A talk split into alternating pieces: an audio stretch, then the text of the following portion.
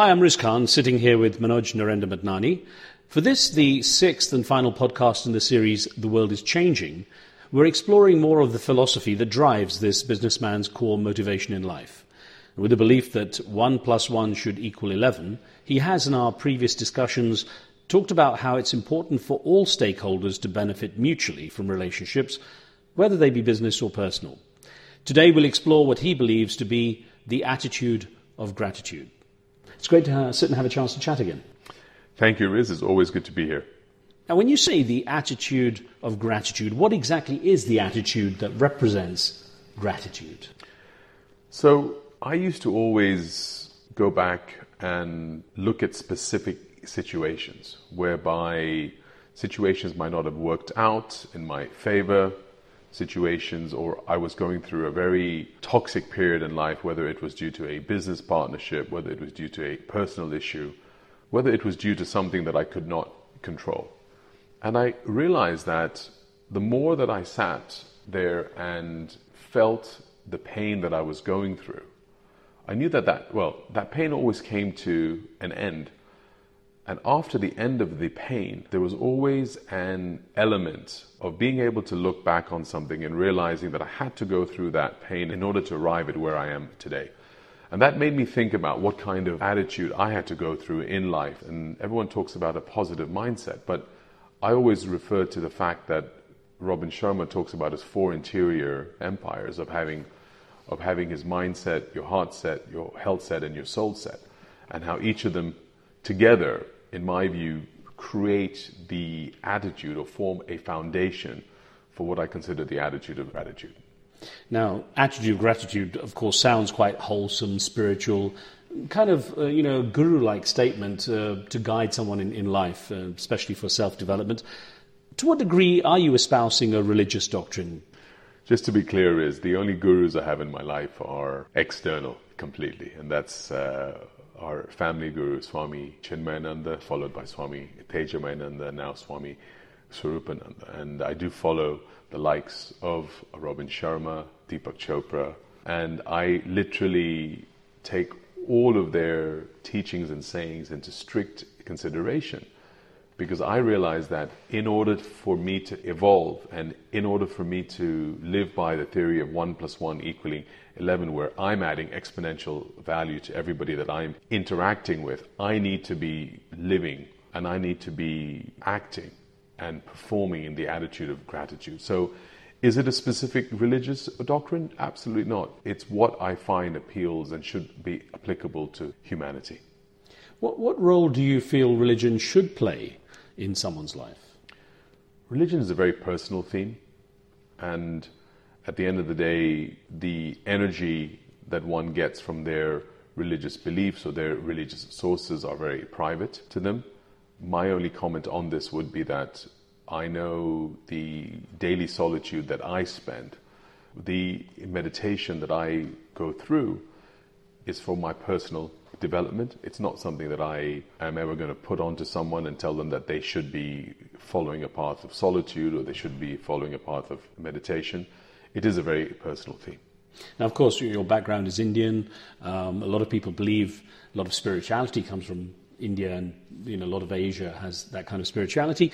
Is there any particular cultural aspect to it from what you can see, you know, where certain backgrounds and cultures do better at embracing such a philosophy? I take one culture which always impresses me, which is Thai culture from Thailand, whereby whenever you walk in and whenever you walk into that entire country, when you meet anybody, the first sign of respect is that they fold their hands to you very similar to what we find in India as well. However, I'm not linking the attitude of gratitude to any one culture. I feel it is culturally global. It's something which, which I find a lot of people are very mindful of today. And at the end of the day, being grateful is something that should be part of your natural DNA. Well, some say that it's, it's probably easier to have an approach of attitude, of gratitude, upon reflection with age. That getting older makes us look back and use experience as a reference point for feeling gratitude, uh, even if it's just kind of managing to reach that later age in life and being glad we made it that far. In, in what way do you agree or disagree that, that you know, maturing makes a, makes a difference? Maturity does play a big role. Definitely, I would say that my ability to move on in the event of potentially having lost a bid, having lost a client pitch, even having lost a friend at times. It, it, would have much more impact to me than, than it does today. Today, I believe in the power of uh, synchronicity that's espoused by Deepak Chopra, where he talks about things happen in life to you and you're synchronized for what you are going through. Yes, you can change your fate by the karma theory, but what is essential is that I take a much more holistic approach when things don't work out now than when I was younger. Now, medicine and science talk about psychosomatic situations where the mind has a direct impact on the physiology of the body. Uh, there seems to be a growing understanding that you know how we think and feel has a direct direct impact on our physical well-being. In what way does the attitude of gratitude fit in with this belief of a close mind-body connection? Do you think? So this is where I would refer to what Robin Sharma talks about his four interior empires in order to create a spectacular life.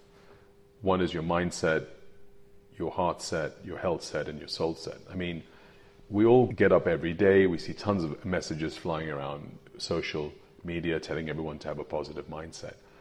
What is not out there is in order to have a positive mindset, you need to have a positive health set. You need to be healthy in order to understand. I mean, you cannot be reading or you cannot be quoting positive mindset messages while you're holding a phenomenal amount of toxicity in your heart set about someone. And then that affects your health set. And then when you try and sit down to appease or to, to fill your soul set, you're so agitated that you're not able to spend any time in solitude, you're not able to read, you're not able to meditate. So, therefore, if you look at it, you need to maintain a proper attitude in order to achieve any amount of success, whether it's personal or business, in your life. So, so how is this any different from simply positive thinking, if you like? So, positive thinking, in my view, just applies to your mind. I want to ensure that my positivity stretches much more than that. And I think what I will share is what I do when I'm sitting at a moment of extreme duress. The first thing I do is I focus on my breathing. I want to make sure that I am able to bring all my thoughts to where my mind and my hands are, so I'm not running everywhere. I always joke and tell my children, I tell a lot of my friends that, you know, if you're having a tough time in life, you should just close your eyes and go through what I call the AAA, which is the automatic attitude adjustment. Easier said than done. We're all human and we need to feel the pain and you and just having a positive mindset does not allow you to feel the pain. You need to experience the pain that you are going through and move on and have that pain go through your system. Because if you suppress that, it manifests into something adverse, which is which will affect your general mental and physical health. And that's what you want to avoid. And that's why I always say one quote, well, it's something which I always say is to feel is human and to move on is legendary. Skeptics might uh, who might argue that it's you know difficult to have a positive attitude constantly to always be positive might also say it's impossible to constantly have an attitude of gratitude absolutely and i think one has to realize that you're not going to have the attitude of gratitude 24 hours a day you will definitely feel some pain people are going to disappoint you you could be sitting in a bad relationship, whether business, whether personal, and you might realize that this is not working out. How do you take this to the next level? But how do you ensure that it's being done in a human manner? That at the end of the day, it's being done with the, with the minimum pain? Are you able to look at it and say to yourselves, all right, this did not work out. How do we move on to the next level? And how do we retain, if we can, whatever remnants of positive impact that we had set out initially to achieve. So then, do you believe it's all right to be angry or to be frustrated, to have negative thoughts? Absolutely, it definitely is. And what I do at a time when I'm going through my own negative thoughts and when, when I'm going through a stressful period in my life, I create two gratitude lists. One that I call a G1, which is where I thank every person in my life. I write their names down my family, my friends, my colleagues, people that have assisted me. Could have been a, I mean, people that have served me well. I've go to restaurants. I travel. Uber drivers. I mean, just people you you are checking in a hotel. Even the security guard when you're walking into a building, you don't know how much your smile or his or his or her smile has changed or had an impact to you, and you needed it. The second list that I have is a G2 list, which is for all the things I have in my life, and these are not material things, but these are love, learning opportunities, food, water. And I literally sit there and I look at these two lists and I then try to infuse these lists into my attitude to ensure that I can reverse whatever is I'm feeling at that time. So, what examples can you think of in your life where there's been a clear indication that applying the attitude of gratitude has had a positive outcome? and that perhaps if you hadn't taken that approach, the outcome would have been different. So I think, Riz, what's interesting is that we all go through relationships, whether business or personal. In this case, I'll quote a, a business one. I mean, there's been, I mean, even up until recently, there people that I've aligned myself with, and we thought we were going to have an exponential impact, and we are going to go out there and create things and build things, and after a few months, realized it was not working out as planned. And the ability to handle that commercial separation was done in a spirit of gratitude. It was not done in a spirit of, well, let's bring out our legal guns, let's try and find whatever legal loopholes we have, let's go into litigation, let's make this thing onerous.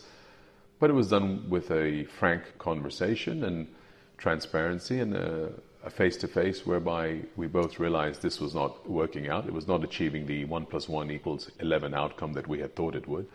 And it was done that way. Now, what's very clear to me is I always tell everybody do, do not allow the keys to your mental well being to be in anyone else's possessions except yours. And this is how the, the attitude of gratitude has to be. You have to be in control of your destiny. What would be your advice to people listening who might want some sort of guidance uh, on taking a first step to being on a path of having an attitude of gratitude? So, a couple of things there, Riz. I'll quote Swami Swaroopananda, who runs a course, very interesting course, and his course is based on three things. He says there are people in the world who, firstly, make things happen, secondly, who wait for things to happen, and third, who ask what happened. All right? I'd like all of us to be part of the make it happen crowd.